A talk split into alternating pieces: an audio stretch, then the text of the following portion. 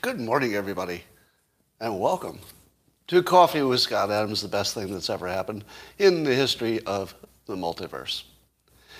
Well, let's start it off with a little uh, simultaneous sip. Yeah, something new. And uh, all you have to do is grab some kind of a container. What kind? It doesn't really matter. It could be a a mug or a glass, a tanker's chalice or stein, a canteen jug or flask, a vessel of any kind. Fill it with your favorite liquid. I like coffee. And join me now for the unparalleled pleasure. It's the dopamine hit of the day. The thing that makes everything better, including the pandemic. It's called the simultaneous sip. And it's happening now. Oh, God, I needed that. You know, coffee, sometimes you want it, sometimes you need it. Well, we got lots going on today. My favorite is uh, the Jesse Watters trending story. I think you all know Jesse Watters from Fox News. Well, he's getting Rupared badly today in social media. And by Rupared, I mean uh, taken out of context. So here's what he said, roughly speaking, at a, a speaking event, I think yesterday. Uh, he said that when, if you run into Dr. Fauci, you should give him a rhetorical kill shot, meaning you challenge him by saying, hey, didn't you approve funding for that Wuhan lab? And then you say, well, why should we trust you for anything else? I'm paraphrasing. But the idea was that, that would be a sort of a linguistic kill shot and that if uh, any video of that could be presented, you know, Fox News would probably run it a lot. So that's what Jesse Watters said. That if you say the right words to, to Mr. Fauci and you get it on video, it could be like, it could end his importance, I guess. Well, CNN decided to lop off the part about it being words. this is actually happening. It sounds like I'm making this up. But CNN is running this, you know, they're, they're running this major uh, campaign against Jesse Watters now with clips. And they just remove the part where he's talking about words. They just leave in the kill shot part. So Fauci, I don't think he heard the original context, is on video responding to the kill shot part as if somebody had just told all Fox News listeners to go murder Dr. Fauci. Now, they're actually reporting this with a straight face, just like you won't know the difference. the, the boldness of this is hilarious at this point. You know, they, they got away with so much so far that I think that they really think they can just do anything. And, and all evidence suggests that they can. That they can literally just run any news, anything, and get away with it. Because their audience doesn't check other sources. So as long as they're, uh, they have a locked-in audience, you know, they have that locked-in syndrome. Watching CNN is sort of like being in a coma, but they gave you a television. You, you can't change the channel because you're in a, a coma, but it's just playing at you all the time. anyway, so I would like to uh, engage all of you to save Jesse Watters from the uh, public uh, attacks. And all you need to do is show the real, real uh, context and show that it, he was talking about words. And embarrass CNN for their fake news, their fakest of fake news. By the way, I'm, I'm continuously amused by CNN and Fox News taking shots at each other, especially when it gets personal, when they're actually calling out individual people, hosts and, and uh, producers and stuff. Uh, once it gets like that, that personal, I can't turn away. I know I shouldn't be interested in it, and I know that it's the lowest quality of you know, entertainment, really. Doesn't make it less entertaining.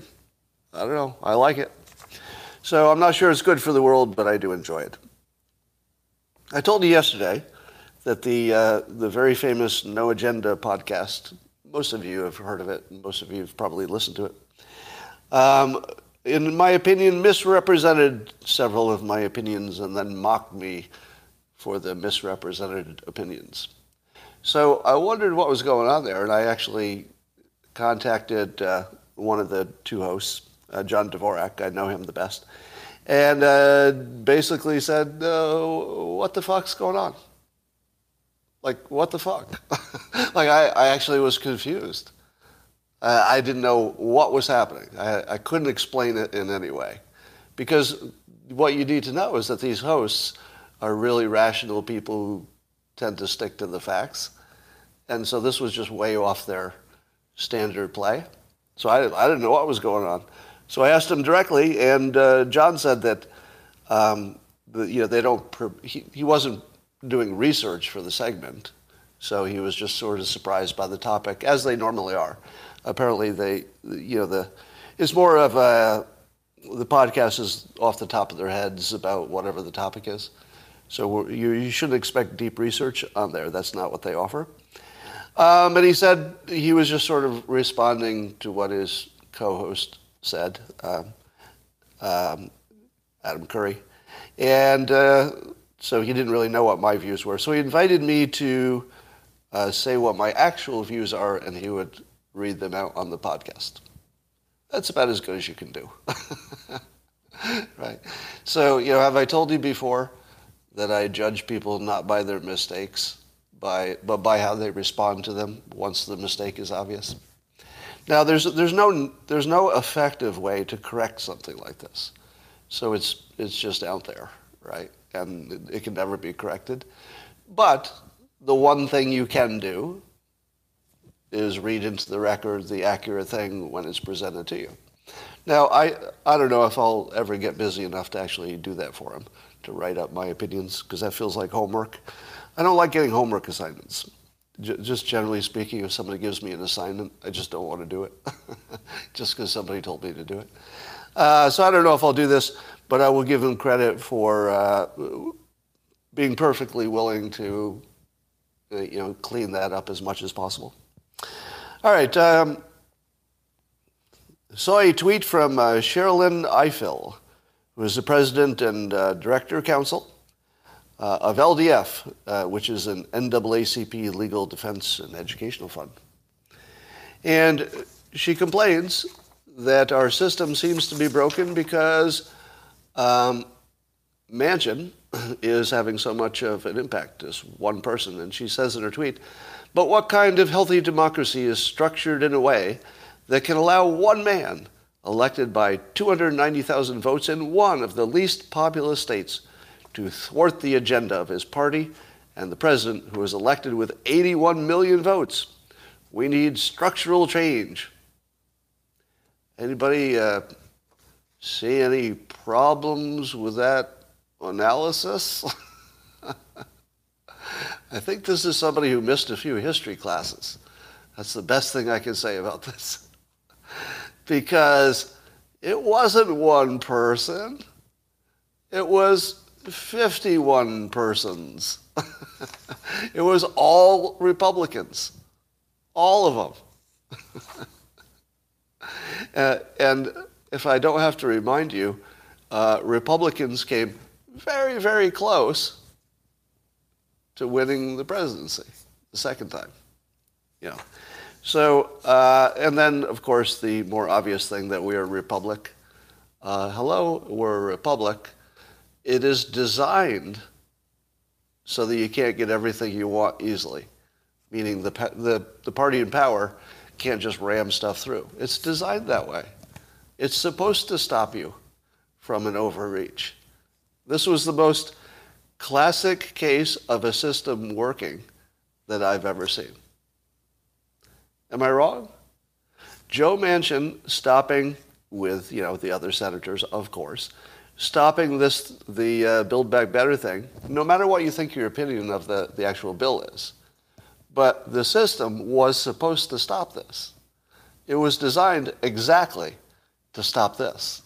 you know, not this specific bill, but stuff exactly like this. That's, that's the system. it is meant to do this, and it did it, and it did it well. Now, it was close. I'm, i mean, if I have a complaint about the system, it's that it didn't stop it more thoroughly. You know, it got too close. But it worked. you know, if you're going to go binary about it, it almost didn't work. You could argue it almost didn't work. But it did work. In the end, it worked, right? Yeah, Joe Manchin runs the country, in effect. Um, but he couldn't do it unless there were 50 Republicans who leaned that way as well. All right, um, we learned from Lance Gooden, who's a Texas congressperson, that the amount of fentanyl struggled, uh, smuggled, struggled, smuggled across the border has increased by 300%. Uh, I don't know what period, maybe in, maybe in the last year or so.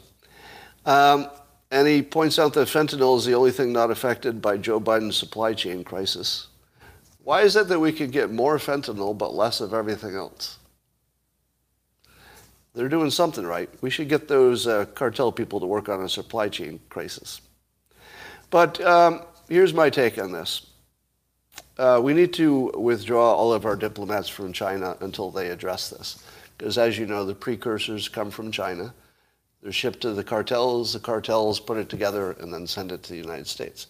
Now, the cartels are doing it for money, but I don't think China is doing it for money. It's just a war on the United States to weaken us and it's working to the tune of 79,000 people a year dead, and, uh, and far more than that wounded in the sense that the families that remain are, are just devastated forever. Uh, I can speak from personal experience. And I think we have to uh, withdraw our diplomats from China just over this. You know, we got lots of reasons to withdraw our diplomats, the Uyghur situation, that would be plenty. Do you need more than that? Really? One word, Uyghurs. Why do we have diplomats in China? There's no explaining that. But when you throw in the, uh, the fact that they're actively attacking us in a, I would say, in a kinetic way, would you say that the fentanyl attack is a kinetic attack? Does that, does that fit the definition of a kinetic attack? It's yes, right? It's a kinetic attack because there's a physical item, the fentanyl, that is physically sent out in a way that they assume will enter American bodies and kill them. That's a kinetic attack. We're in a kinetic war with China and we just leave our embassy over there. Oh, let's talk. How about lunch? Fuck you. Fuck you, government of the United States. Withdraw our, our diplomats now before the Olympics. Make it stick. Make it hurt. Withdraw them before the Olympics. We can still talk to China, of course. We'd have a million ways to communicate, so it wouldn't be a problem. But as a show, you can't treat them like a normal country anymore. I'm sorry. They're not like the rest of the countries. They're not. They're fucking attacking us with kinetic weapons. Stop it. And while we're at it, we need to drone the cartels. Like all of them. Just wipe them out. Because don't tell me we don't know where they are. and if that requires taking out some of the elected representatives of the Mexican government, we need to do that too. If we need to invade Mexico to fix it, we need to do that. It's time. It's just time to do that. Michael Cohen got sent back to jail for talking about his book. What? So he was released because of the COVID danger. So he was on, I guess, uh, house arrest or something. And he was talking about his book and working on his book. And uh, apparently, he had some kind of provision for house arrest that he would not speak to the media or pursue a previously announced book project during the term of his sentence. How is that legal? I get the part where if you break the law, there are penalties for the law, right? And the penalties are you know, described in the law. Which part of the penalty for whatever crime he was accused of says you don't have freedom of fucking speech? Seriously. Freedom of fucking speech. We're taking that away from him? Are you fucking kidding me? Now, now, I don't like Michael Cohen, but can we be real for a second? This was clearly political, clearly political, and he can't fucking talk. Are you kidding me? He needs to be released immediately. Immediately. The fact that this even happened to him at all, he needs to be completely released now. That this is a government political prosecution. I mean, this part of it. And what about all those, uh, those people still being held for January 6th? What the fuck kind of a country have we become when we have political prisoners? It's obvious. It's, it's not even one situation now. We have two situations where there are clearly political prisoners in the fucking United States. In the fucking United States, we have political prisoners. Now, I was willing to like wait and see how that played out. But this, this, this basically tells you, the Cohen situation, basically tells you that nobody's even hiding it. Completely out in the open. Yeah, Roger Stone, you could make the same argument. Exactly. This is completely unacceptable. Completely unacceptable. Uh, Cohen should be free completely now. Uh, the, the, uh, I, I think that if, the, if a government does this to you, you just have to be set free. Period. How is this not in the fucking Supreme Court? This should be in the Supreme Court tomorrow. Really, we took freedom of speech away from a fucking American right in front of you, and you're like, oh, okay, worry about what's happening tomorrow. What's for lunch? Good Lord. Um, Rasmussen poll says uh, only 31% say Biden represents their views, whereas a far h- higher percentage say Trump represents their views of, among Republicans. Um, not so surprising about Trump, as I've often said, the most persuasive person uh, who ever lived. And, uh, but the Biden one certainly suggests he couldn't possibly win a reelection unless a lot changes. You want some good news? I know you do. Omicron is here. Omicron is now the dominant strain in America. I don't know how they know that exactly. I'm not sure they could tell that. But, but as of today, 75% of cases are Omicron. Omicron is here. It is the final battle. Do you know why it's the final battle? Because no matter how it goes, we're fucking done. we're done. And I will suggest that the public needs to now take control. Not, not as a revolution, not as an insurrection, not as a replacement for your government as an assistant. Our government, which you know we like to think sometimes is there to help us, sometimes not so much, but at the moment it needs our help. And if we see this as us against them, we won't be nearly as effective because it's not. It's not us against them. Our government is stuck in a system which they can't get out of because the system has them trapped. And the system is if you let too many people die, you can't get elected. That's their game. Keep people from dying. Can't get elected if too many people die. We don't have that constraint. We, the public, can make our own decisions about risk management. So our government is not the right tool for getting us out of the pandemic and releasing the mandates. That's the public. But the public must be focused. I heard many people bravely say, uh, six months ago, I dropped all my you know, cooperation with masking or whatever. That doesn't help. One of you doing something by yourself, that doesn't help. That's not going to add anything. It probably won't even help you. You'll just get in trouble. It only works if we all do it, or enough of us do it. I don't know what the critical number is, probably 20%. If 20% of the public does anything, it's, it's something's going to happen big. And so uh, we, we lack any kind of a leader to negotiate with our government. Uh, I know both Greg Gutfeld and I have suggested that, in, in Greg's word, we need some kind of a hostage negotiator to get us out of the mandates.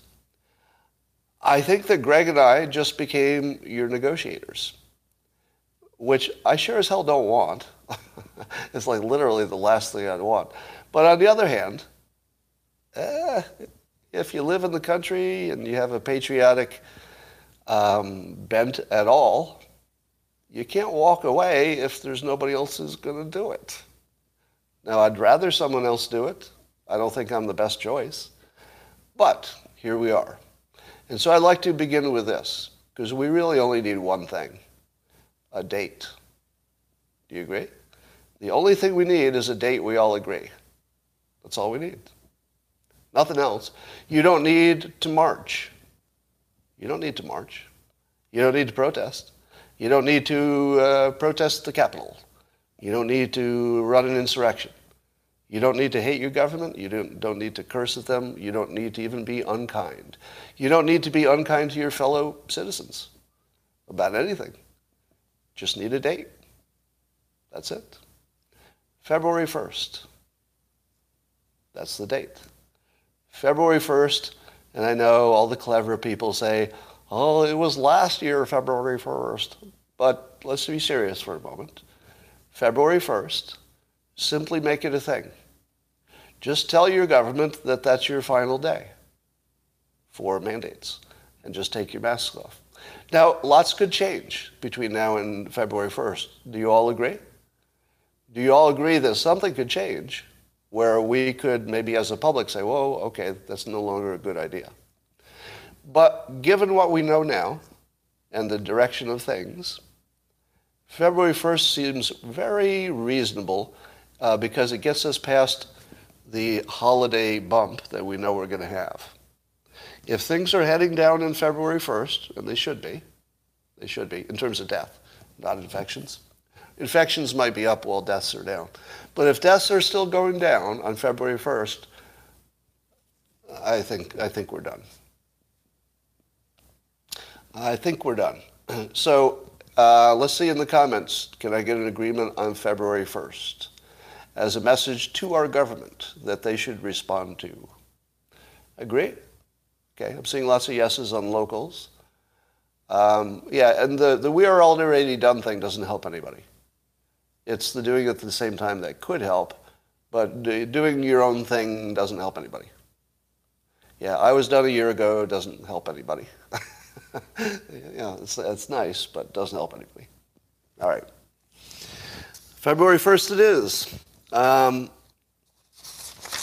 and the, the indications are that the Omicron, uh, here, here are the actual symptoms from Omicron. Uh, fever or chills, cough, runny nose, headache or muscle aches, gastrointestinal issues, and loss of taste or smell. In other words, how I feel every day. literally, the symptoms of Omicron are literally what I feel every day because I have allergies, right? So I hardly go a day without one of these things. I got, I got muscle aches from exercising, gastrointestinal issues from uh, drinking too much coffee.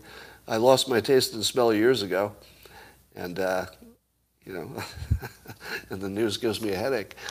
so I, I feel like you know, once it gets to the point where you can't tell the difference between the pandemic and normal life, that, that should be the cutoff point. Let's see. My symptoms from the pandemic seem to match perfectly my symptoms of just getting up and being alive. Um, anyway, I'm exaggerating a little bit, but um, Omicron's the final battle, and we have all the tools now. Uh, our our immune systems are boosted one way or another. A lot of us took vitamin D, got outside. A lot of us exercised. I worry about the extra obesity, but we'll see. All right, big question is ivermectin debunked totally or still in the category of, well, it might work, so give it a try because there's not much downside? Um, I found the best source I've seen to discuss that, so I, I tweeted it. And I'll probably retweet this every time the conversation comes up. Uh, now, I do want comment on it because, uh, you know, even the debunk can be wrong, right? But the debunk goes through the following points. Um, that the Peru experience, some people say, hey, Peru solved this problem with ivermectin. That never happened. That never happened. Uh, they cherry pick data. But if you look at the actual Peru data, now there's nothing like that. Um, likewise with India, there's, not, there's nothing like that if you look at the real data. And if you look at the trials, it is true that there's a whole bunch of trials that indicate ivermectin works. However, uh, the ones that are um, the most reliable say it don't or doesn't. So the most credible trials say it doesn't. The least credible trials universally almost say it does. And um, apparently, if you do a meta analysis, the problem is that the biggest trials, uh, actually, the, the, problem was the, one of the meta analyses did not correct for number of people in the trials, which sounds like a pretty big error. anyway, the meta analyses were just. Uh, uh, let me explain why a meta analysis doesn't work. I'm sure there are cases where it does, but here's why it doesn't work in this case and probably a lot of other cases. When you're doing the meta analysis, if you just look at all of the studies and you don't try to pick out which are the good ones or the bad ones, you could end up with a situation where the largest studies, if you did it right and adjusted by number of participants, the largest studies, if any one of them are wrong, it's, it's too big of a, a factor in the whole, so it moves the whole. So, in other words, just one big wrong trial could bias your entire meta analysis one way or another. So, you think you're looking at a meta analysis, but you're not. You're looking at one trial and it was defective. So, lots of times you can think you've proven something with a meta analysis, but you haven't proven anything.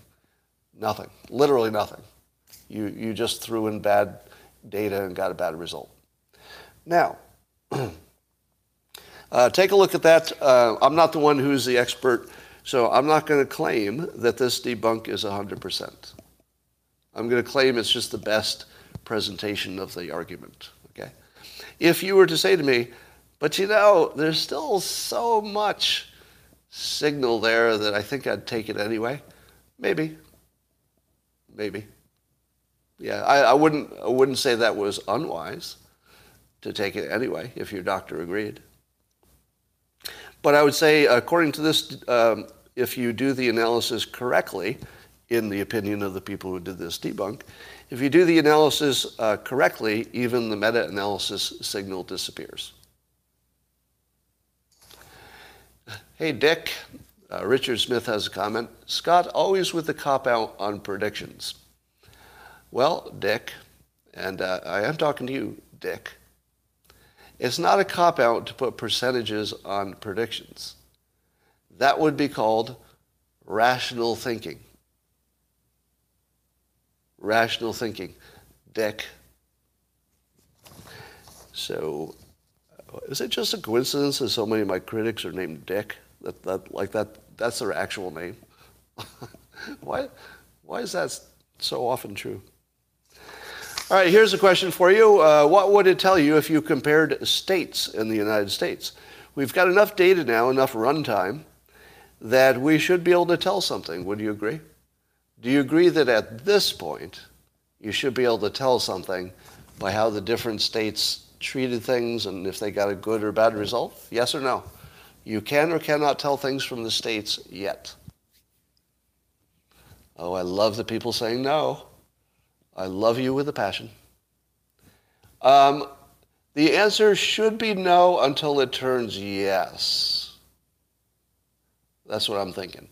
There should be some point at which some clarity starts to emerge, but there's no way it happened early. So, first year, no, doesn't tell you anything. Second year, I don't know. It might start to. So, let me make a case for the VORB.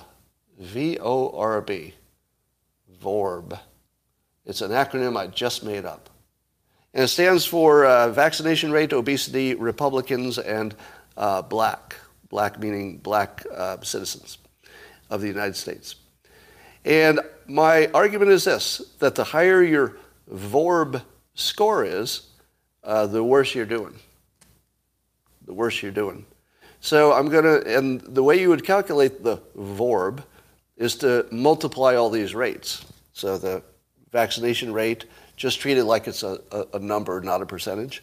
So if it's like 75% in a state, you just say 75 times. The obesity rate, again, change the percentage to just a raw number. And the re- percentage of Republicans in the state and percentage of black population. And my argument is that if you've got a high score on two or three of these, you're in bad shape. Right?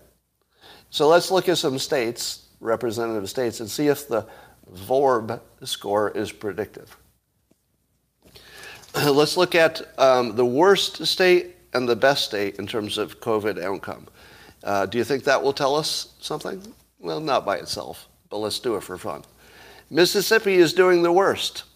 Coincidentally, they have the highest percentage of black population, presumably a high, I didn't check the Republican um, percentages, but you know, I think we all know which are the red states.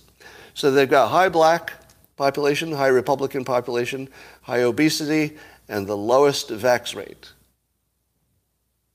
So that should predict that they have the worst outcome, right? And they do. they have the worst outcome. They, uh, basically, all four things are uh, negative for them. All right, let's check some others. How about the, the state that is the best? Now, don't, don't call me racist for saying it's best in this context. I know what you're going to do. Don't Jesse Watters me. Don't Jesse Watters me. Uh, or Rupar me, I guess would be the right way to say that. Um, Vermont has only 1% black population, and they have, a, I think, the highest rate of vaccination, 77%. So Vermont has low obesity, low black population, low Republican population, and the highest vaccination rate, and they have the best result, just like you'd expect. Let's take something in the middle. Let's compare a California to a Texas okay? Because uh, Texas has a, a, higher, substantially higher uh, death rate, but um, not too far out of the range. 258 per 100,000 in, in Texas. California is 191. Now, percentage wise, that's a pretty big difference, but they're still in that middle range. Uh, 12% black in Texas, 6% black in California. Uh, but California has more vaccinations uh, compared to Texas, uh, fewer Republicans, and uh, the obesity rate in California, I think, is much less than Texas.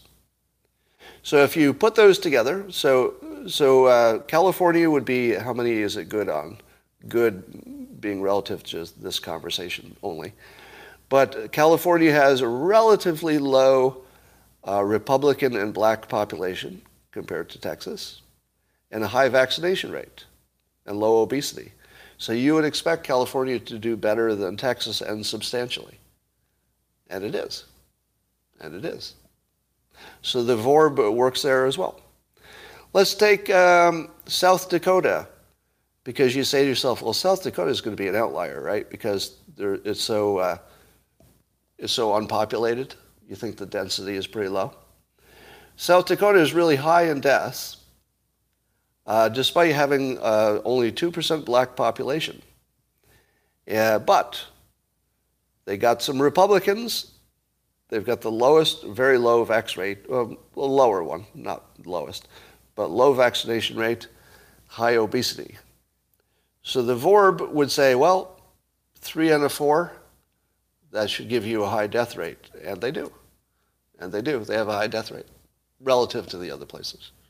So here's my, uh, so other things you need to throw in there is age, how they mitigated against um, in the early part, because remember these are cumulative numbers. So Florida did better with the senior care than New York did, which may explain why New York is near the top. So New York has a high vaccination rate and low Republicans, but I would say uh, that probably there was a special case there with the, the senior care, so that might be an outlier. Anyway, uh, I don't think that you can see. Um, I don't think that you can see too much other than these things.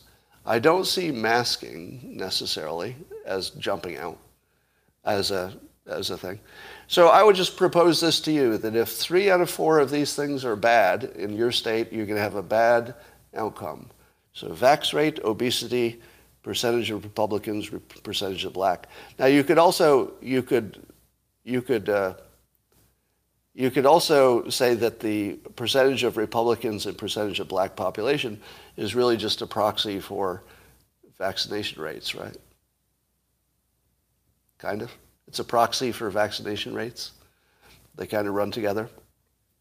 So I think it's going to be uh, obesity and vaccination rate is going to explain everything, except an outlier like New York that may have handled the senior care worse. That's what it looks like. Now, how many of you think that uh, vaccinations are have no correlation to death rates in states? How many of you think that's true? That we don't have any data that shows vaccinations are lowering the death rate, not the infection rate. That's a different question, but the death rate. Well, um, we do have plenty of evidence that vaccinations lower the death rate substantially. So the and the people who can read data well, such as Andreas Backhaus, um, you can see that in my Twitter feed if you want to follow up in the detail. But there is there is very strong data that the vaccinations reduce deaths. I don't know if it'll matter to Omicron. Omicron might blow right through it, but um, probably won't get you as sick. At least it looks like it now. All right. Uh, how many of you are bothered by my discussion of either ivermectin or uh, state comparisons? Is anybody bothered by it? Oh, okay. No complaints. you just want to say VORB. I tell you, the, the VORB uh, predictor, it looks pretty strong. Now, of course, I'm only doing it by eyeballing stuff. So, I mean, you'd have to do a lot more work to, to know if it's a real, a real correlation or not. Might be fake. All right. Um, that is just about what I wanted to say. I'll tell you what doesn't seem to be a factor is uh, density. Density doesn't seem to be as much of a factor. Did, did you see that coming? Now, you could argue that maybe New York City is a case of density, but they also have international travel and they handle the seniors different and blah, blah, blah. Yeah. All right. Well, that's what we think we know. Uh, February 1st is the day that we're giving our government. Um, how many of you would agree to allow Greg Gutfeld and I to be your negotiators for your freedom? Uh, is anybody on board with that? And, and by the way, uh, let me say again, if somebody else wants to do this, please do. I mean, I could get killed doing this. I mean, literally, I could get murdered for, you know, for, for raising my hand in a situation like this. But uh, I'll do it if nobody else is going to do it.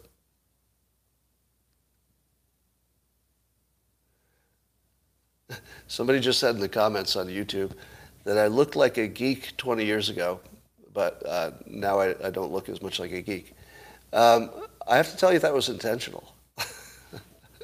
20 years ago was in the, the height of Dilbert's uh, rise. I was doing a lot of speaking engagements and media appearances.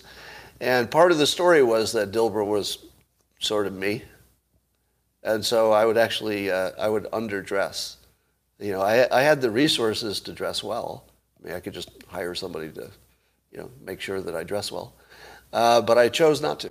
So I actually chose a, uh, an understated, nerdish look because it was more compatible with Dilbert and just made the story better. So yes, there was some, um, and also I was working insane hours in those days, so I didn't, I couldn't exercise, you know. So that, that makes some of a difference. Um, can I use a double a body double? Well, how many of you think you know somebody who looks like me? Uh, Watch this. How many of you know somebody who sort of looks like me? Watch all the yeses. this is part of my theory that there are only 100 people. Yeah, there are only 100 people and everybody's one of those 100. Everybody knows somebody who looks like me. Uh, how many of you know somebody who looks like me? Watch this. Watch this. How, how, you, how many of you know somebody who looks like me and his first name is Steve? Go. Looks like me. Yes, yes. I'm seeing yeses. A lot of people named Steve look like me. Why? I don't know. I don't know. I can't explain it. But I'll tell you it's true.